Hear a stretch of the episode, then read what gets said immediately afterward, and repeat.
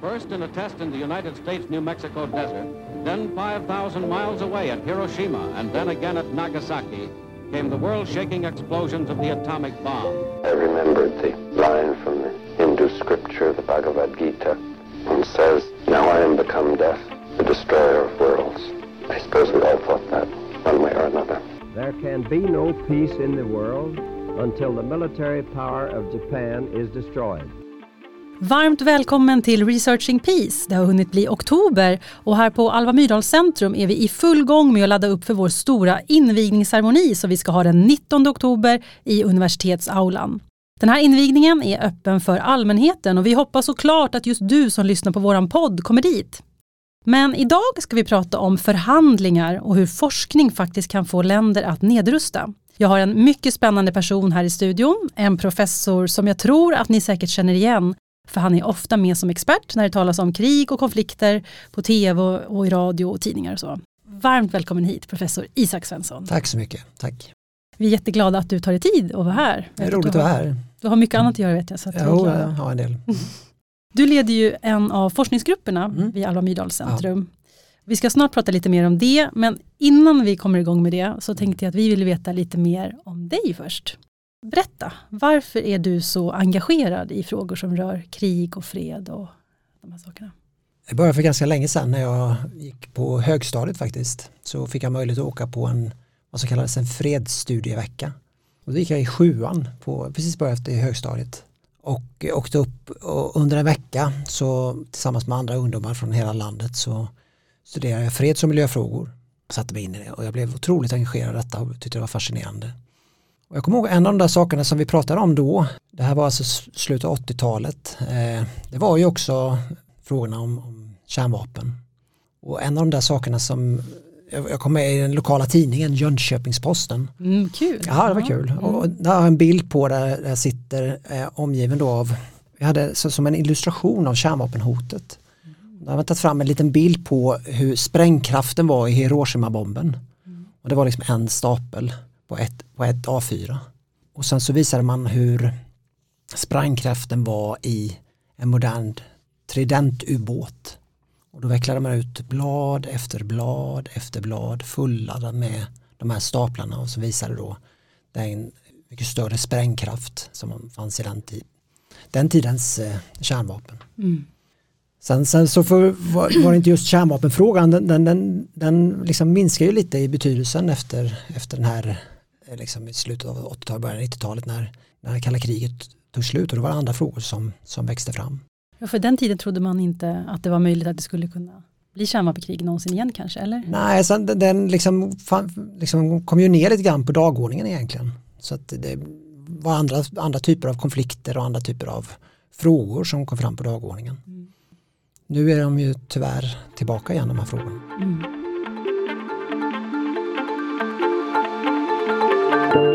Och sen gled du då in på forskning och, och de här ämnena. Och tror du, jag tänker vad som driver dig idag att lägga ditt liv på det här. Tror du att forskning kan bidra till fred? Jo men det tror jag ju faktiskt eh, att vi har ett bidrag. Men man, man, men man måste förstå vad realistiskt kring vad det här bidraget är. Det är inte så att om jag skriver en, en artikel så kommer det att, en vetenskaplig artikel så kommer det förändra världen. Men jag tror ju att eh, det som vi kan kalla fredsforskningsprojektet, alltså det vi gör tillsammans som det, det kollegium av, av, forskare, inte bara här i Uppsala utan runt om i världen. Och den diskussion vi har och det vi kommer fram till och de, de insikter som sakta växer fram i vårt vetenskapliga samtal. Det tror jag är viktigt och det tror jag är det, det, målsättning är ju att det ska kunna bidra på något sätt att få större kunskap, att kunskapen ska hjälpa till att hjälpa oss att fatta bättre beslut mm. i riktning mot fred. Går det att hitta något konkret exempel på hur man kan bidra som forskare till fred? Ja, jag tror att mycket av de liksom, begrepp som vi har utvecklat som, som handlar den demokratiska freden till exempel att, att demokratiska stater inte krigar med varandra det mogna ögonblicket som beskriver när medlingen fungerar till exempel Förmedling, precis, det känns mm. som att ni ofta pratar om. När man, mm. ja. Just det, mm. och där finns det ju liksom insikter från forskningen som är jätteviktiga och som jag märker att också får resonans hos politiska beslutsfattare också. Mm. Innan vi lämnar eh, dig som person lite och sådär så är jag också nyfiken. Jag har ju hört att du har varit eh, aktiv som fredsaktivist. Kan du inte berätta lite mer om det? Jo, men efter den där fredsstudieveckan som jag var iväg Mm. på då så, så var jag med och bildade en lokal fredsgrupp som heter Jönköpings ungdom för fred, JUF. Och det var en freds och miljögrupp som, som bildades av några ungdomar då som jag, jag tog initiativet men vi var ett antal ungdomar i, i Småland som, som ville verka för fred och miljö, bättre miljö och hållbar utveckling. Så vad, när man hör aktivist så tänker man ju kedja sig fast på, inte vet jag. Ja, vi var väl kanske inte så aktivistiska så mycket på det sättet. Vi gjorde en del, några sådana aktioner. En grej som vi gjorde som var lite var en miljöaktion där vi, där vi sålde frisk luft på burk. eh, och så samlade vi in pengar för som skulle gå till regnskogen då. Det var ett exempel på liksom en aktion. Det var ganska snälla, fredliga eh, aktioner. Annars var det mycket att, att liksom aktivist i, i, i Sverige är ju mycket att sitta på möten och skriva protokoll.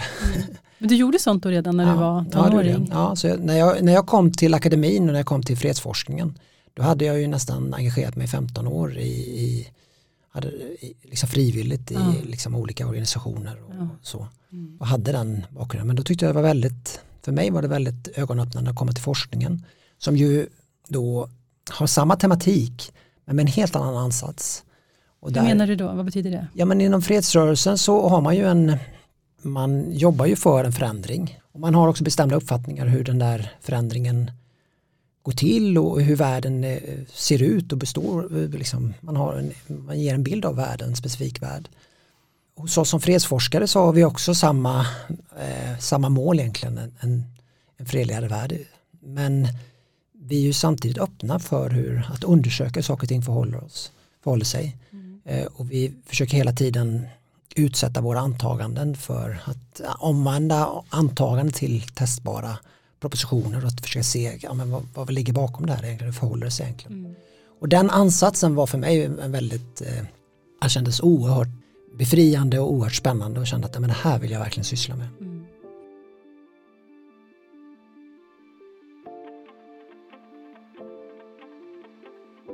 Det finns ju olika, ska vi säga, det är inte så att alla på Alva Myrdal centrum eller på institutionen här för freds och konfliktforskning är fredsaktivister utan Nej, det finns ju också de som är aktiva inom militären Ja, till och med. ja. Hur går det att samarbeta tycker du? Det, det går jättebra. Jag är inte aktiv nu inom fredsrörelsen utan jag har ju en annan, en annan roll och, och sådär. Nej, och det tyckte jag också var en, en fräsch del av fredsforskningen. Att vi kommer från olika, vi är ju fascinerade av det här med, med fred och konflikt. Och sen så har vi ju olika ingångar till det förstås. Nu tänkte jag att vi skulle fördjupa lite kring centret då, Alva Myrdal centrum. Mm. Du leder en av fem forskningsgrupper som vi har vid Alva Myrdal centrum. Vad gör ni i din grupp? Ja, vi ska ju träffas för första gången nästa onsdag. Så vi, vi håller på att formera oss som en grupp. Men tanken är att samla ihop och, eh, de ledande forskarna kring förhandlingsprocesser. För att försöka förstå under vilka förutsättningar vi kan göra förhandlingar för, för nedrustning, för kärnvapennedrustning mer effektiva. Så hur kan förhandlingsprocesser bli mer effektiva är den övergripande fråga som vi kommer jobba med i vår grupp och sen så jobbar man då med ett, ett, ett antal olika egna forskningsprojekt. Men, men vi knyts samman av det här gemensamma intresset att vi genom vår, genom vår forskning vill försöka belysa den här övergripande frågeställningen om hur kan vi göra förhandlingsprocesser mer effektiva.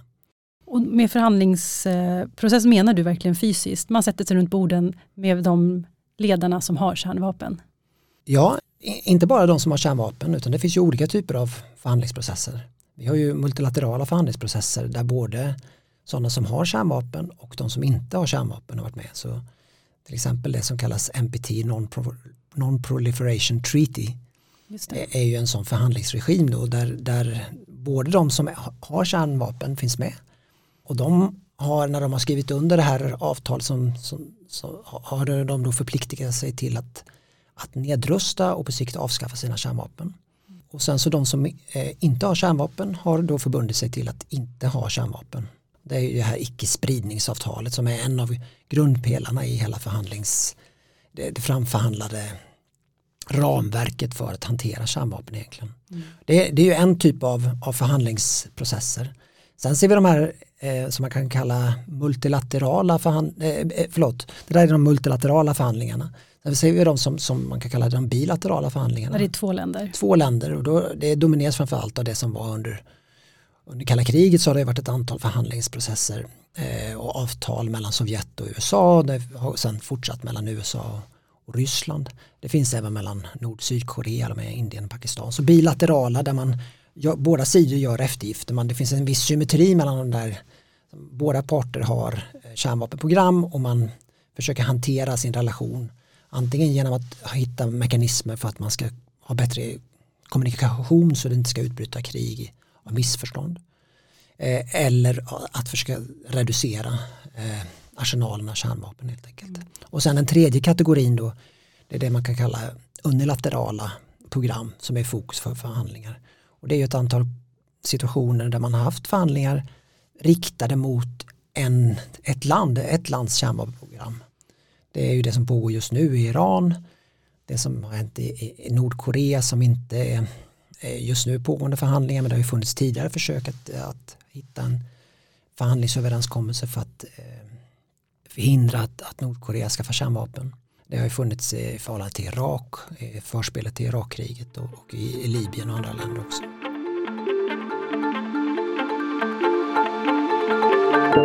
Finns det något tydligt exempel som du skulle kunna ta där den här typen av förhandlingar har varit väldigt, väldigt framgångsrikt och som ni kommer att titta extra på när ni forskar kring det här? Ja, alltså ett, ett, ett tragiskt exempel som man skulle kunna lyfta fram är Ukraina förstås. Det lyftes ju fram tidigare som ett historiskt lyckat exempel. Där ett land frivilligt avstod från sitt kärnvapenprogram. Det, det kan man inte lyfta fram som ett lyckat exempel nu i och med att, att eh, Ryssland har gått emot de garantier som de gav i samband med, med Budapestavtalet 94. Så de, de, gav garantier till Ukraina att de skulle respektera deras politiska suveränitet och ter territoriella integritet. Men eh, ha, har ju eh, gjort det, det rakt motsatta i och med det här, eh, den ryska invasionen av Ukraina. Men ett lyckat exempel skulle man kunna lyfta fram Libyen möjligtvis.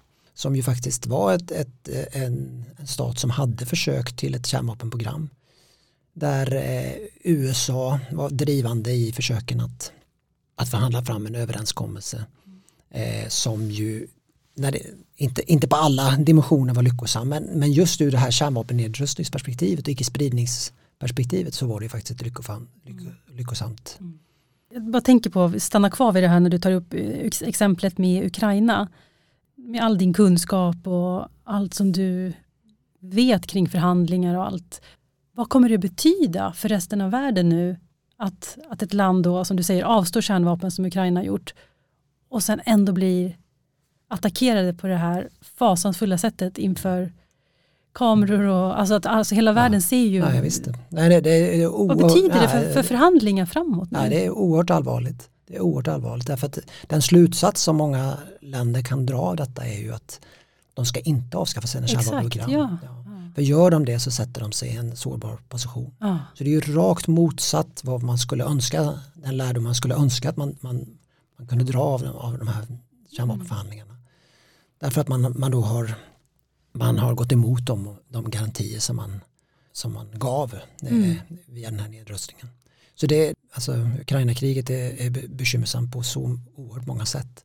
Men också ur det här perspektivet att möjligheten att nå förhandlingslösningar, långsiktigt hållbara förhandlingslösningar. Ja. Och jag tror att det får implikationer för det som händer just nu i Iran och, och, det som händer nu i Nordkorea. Jag tror att tittar på precis på Ukraina och funderar på sin situation mm. och hur de ska tänka kring detta för långsiktigt. Och en slutsats är ju att, att kan vara att, att från deras snäva perspektiv så, så är, är det kanske säkrare att skaffa kärnvapen och det är, det är ett väldigt dystert scenario om det blir slutsatsen. Mm. Och det riskerar det bli. Ja precis, det, det var en fråga som jag hade då, vilka hinder finns det för att förhandlingar ska fungera? Och det här är ju ett hinder mm. såklart, mm. Eh, hemska exempel, men mm. finns det några andra tydliga hinder? Ja, i, i grund och botten så, så, är det ju så att det, det, det, kan vara svårt att få överenskommelser om inte parterna vill nå en överenskommelse, om, det finns, om de tror på att de tjänar på att, att inte nå en överenskommelse via förhandlingsbordet. Men även om de skulle vilja nå en överenskommelse så kanske inte det räcker. Eh, därför att de missförstår varandra, därför att de försöker att få en bättre överenskommelse och när båda parterna gör det så, så misslyckas de att nå fram till en, till en överenskommelse. Och det här är ju en av de sakerna som vi tänker fokusera på. Själva förhandlingsprocessen, hur förhandlingsprocessen kan bli mer effektiv och de hinder som finns i själva förhandlingsprocessen. Och hur man kan fundera kring vilka faktorer som kan göra förhandlingsprocessen mer effektiv. Mm. Men en sak som jag funderar på när man tittar på nyheterna nu, då, när jag tänker då på, på er här och ni forskar kring förhandlingar och att ni försöker, som jag har förstått det, se mönster kanske, vad har funkat tidigare och så. Men när det kommer då en person som till exempel Putin, som är väldigt oförutsägbar, går det att applicera den här typen av forskning på, den, på en sån ledare? Ja, jag tror att det finns andra mm, tidigare exempel på oförutsägbara ledare. Och vi vet, alltså, Putin är ju oförutsägbar, absolut. Men eh, jag tror inte att det är att, jag tror att det i grunden handlar om att bygga bättre institutioner och att skapa bättre ramverk så att man kan hantera de situationer som, är, som, som finns och minska ner riskerna för att, att de får så stort utrymme helt enkelt.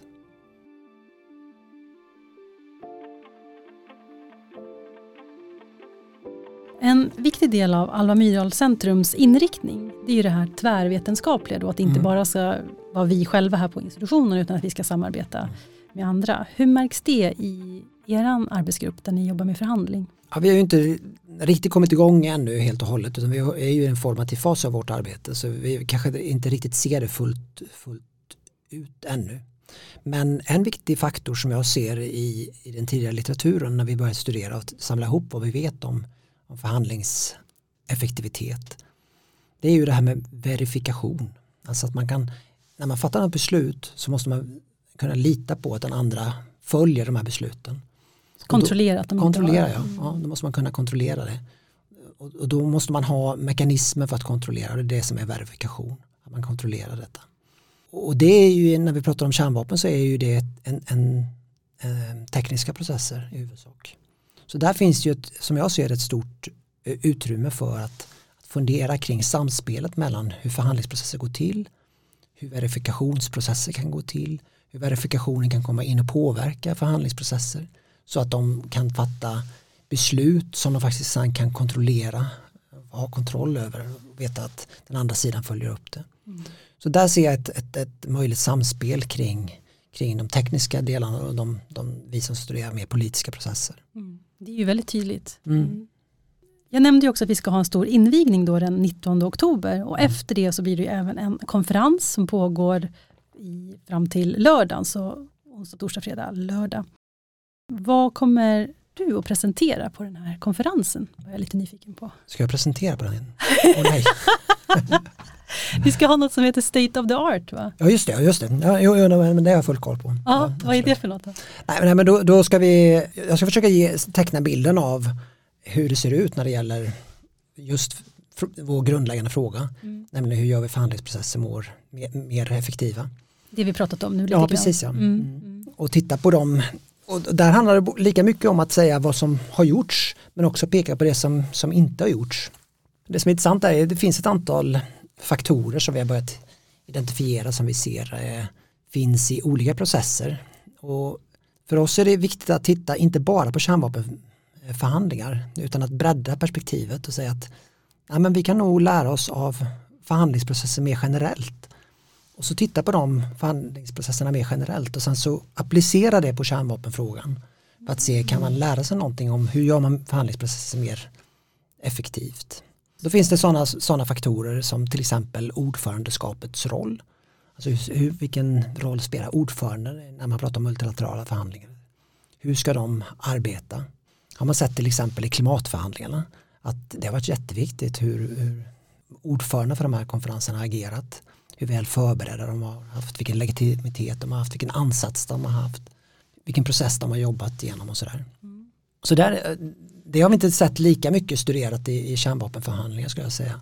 Så där ser man en, en lucka på någonting som skulle behöva göras mer kring. Mm. Sen en annan sån faktor är, är, det civila samhällets roll, det vi kallar inklusion.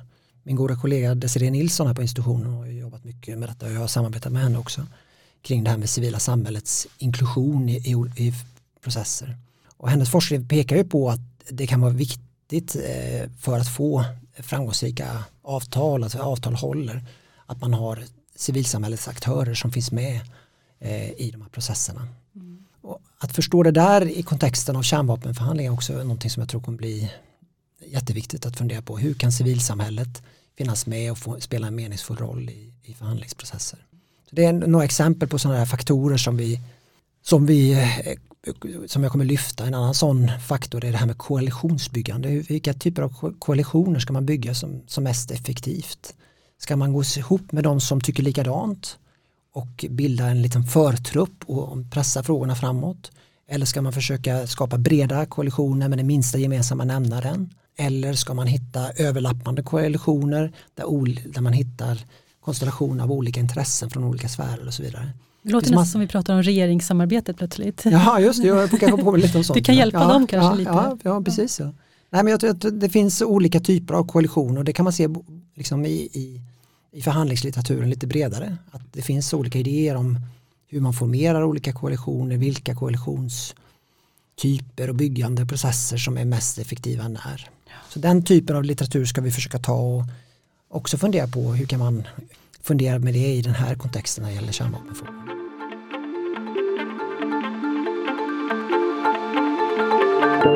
Om vi blickar lite framåt och fortsätter att titta mot Ryssland och Ukraina. Mm. Vad är din bedömning? När tror du att det kommer att vara läge att förhandla med dem, mellan de länderna? Det är ganska tydligt från förhandlingslitteraturen att parterna kommer inte till förhandlingsbordet om de inte upplever att kriget kostar dem för mycket.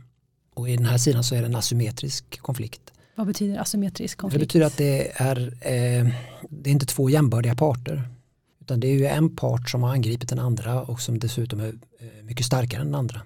Så allting handlar om, utifrån ett förhandlingsperspektiv så handlar allting om hur mycket kriget kommer kosta Ryssland. Och då är det inte bara hur mycket det kostar i termer av antal soldater som ryska soldater som dödas i Ukraina. Utan det bredare perspektivet. Hur, anseende. Och... Anseende som de kanske inte bryr sig, Nej. i alla fall inte väst anseende. Så de, det har de ju gett upp i det här, i det här läget. Okay. Men jag tror att anseendet i förhållande till andra auktoritära stater, inte minst Kina och Indien, är viktigt. Och jag tror att eh, framförallt de ekonomiska implikationerna av det här kriget, där är ju en helt avgörande fråga. Kommer man att, att lyckas införa hårda ekonomiska sanktioner? Kommer man kunna införa sekundära sanktioner? Alltså de som handlar med Ryssland som nu upprätthåller det ryska systemet.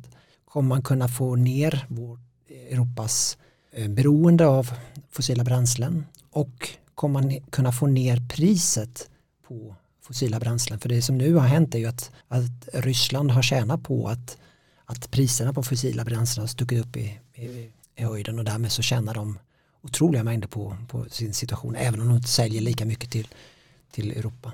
Så, så det, det, grundfrågan handlar egentligen om detta, mm. liksom hur, det handlar om hur det ser ut på, på slagfältet i Ukraina och det handlar om hur mycket konflikten kommer kosta. Och just nu i det här läget så är det inte meningsfullt att prata om liksom förhandlingar eller fundera kring olika lösningar och så vidare. Det, det är alldeles för tidigt, de är inte mogna för det. De, de är mogna först när de har kommit till vad litteraturen kallar en ömsesidig smärtsam låsning. Mm. Och i den här situationen just av en, en ojämlik, asymmetrisk konflikt. När tror du att vi kommer dit? Då? Jag, tror, jag tror vi måste bereda oss på att det här kommer bli ett långt krig. Jag tror att vi måste vara beredda på att det här är ett systemdefinierande krig, det vill säga ett, ett, ett krig som handlar om vilken världsordning är det vi vill leva i och kommer leva i. Så att eh, det, det, är ett krig som jag tror vi måste vara beredda på att det inte är slut om några veckor eller månader utan det handlar om år eller årtionden. Och att vi måste vara beredda att ställa om våra samhällen att kunna att hantera den här utmaningen som detta innebär. Och tror du att Alva Myrdal Centrum på riktigt kan påverka vad som sker i den här konflikten och, och andra konflikter?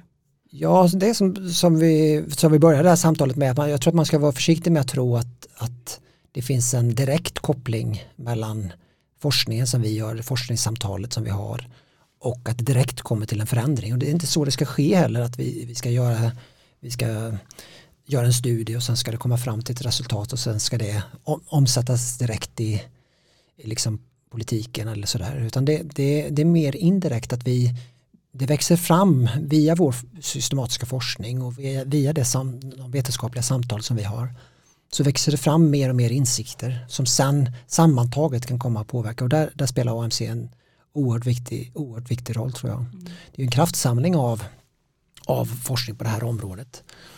Och vi vet ju från, från, från vår historia som institutionen för freds och konfliktforskning hur viktigt det är att, att när man samlar ihop och försöker hitta en centrumbildning, försöker slå ihop olika människor och forskare, samla dem till att ja, men nu studerar vi detta, nu måste vi, det här är ett sånt stort problem, vi måste samla folk från olika håll och sätta oss ner och jobba under många år med ett problem. Då kan vi verkligen bygga upp kompetens och kan bygga upp kunskap kring detta som, som kan tillföra den här frågan. Mm. Avslutningsvis då, vad, hur tror du att eh, situationen med kärnvapen runt om i världen ser ut om tio år? Har det ökat eller minskat? Ja, ja jag tror ju att, eh, att eh, jag är ändå trots allt någonstans optimistisk. Därför jag tror att, eh, ser vi tillbaka till historien, så ser vi att de, alltså vi är ju ett oerhört allvarligt läge just nu. Oerhört allvarligt läge. Men vi vet ju också att det är efter de där oerhört allvarliga lägena som mänskligheten har lyckats på något sätt eh, inse att oj oj oj vi kan inte vara i det här läget och så har man byggt upp då nya förhandlingsstrukturer, man har byggt upp nya mekanismer, man har börjat gå mot, mot nedrustning. Jag tror inte heller att eh, eh om vi pratar just om Ukraina-kriget så tror jag inte den ryska regimen som är, är i grunden en, en, solid regim utan den står egentligen på det är en koloss på lerfötter eh, som, som är, är, en makt på dekis som, som finansieras av fossila bränslen och som, som inte har en grundläggande legitimitet. Så jag, jag, jag, tror att den på sikt så, så ser jag förändring även där. Så jag tror att det, det, det finns ljusare tider om hörnet. Isak Svensson, tusen tack för att du var med i Researching Peace. Tack så mycket. Tack också till Mart John Gilmas som är vår tekniker och som klippt det här avsnittet. Den här podcasten produceras av institutionen för freds och konfliktforskning vid Uppsala universitet i samarbete med Alva Myrdal Center. Du som lyssnar kan alltid nå oss på info.pcr.uu.se. Stort tack för att ni har varit med oss.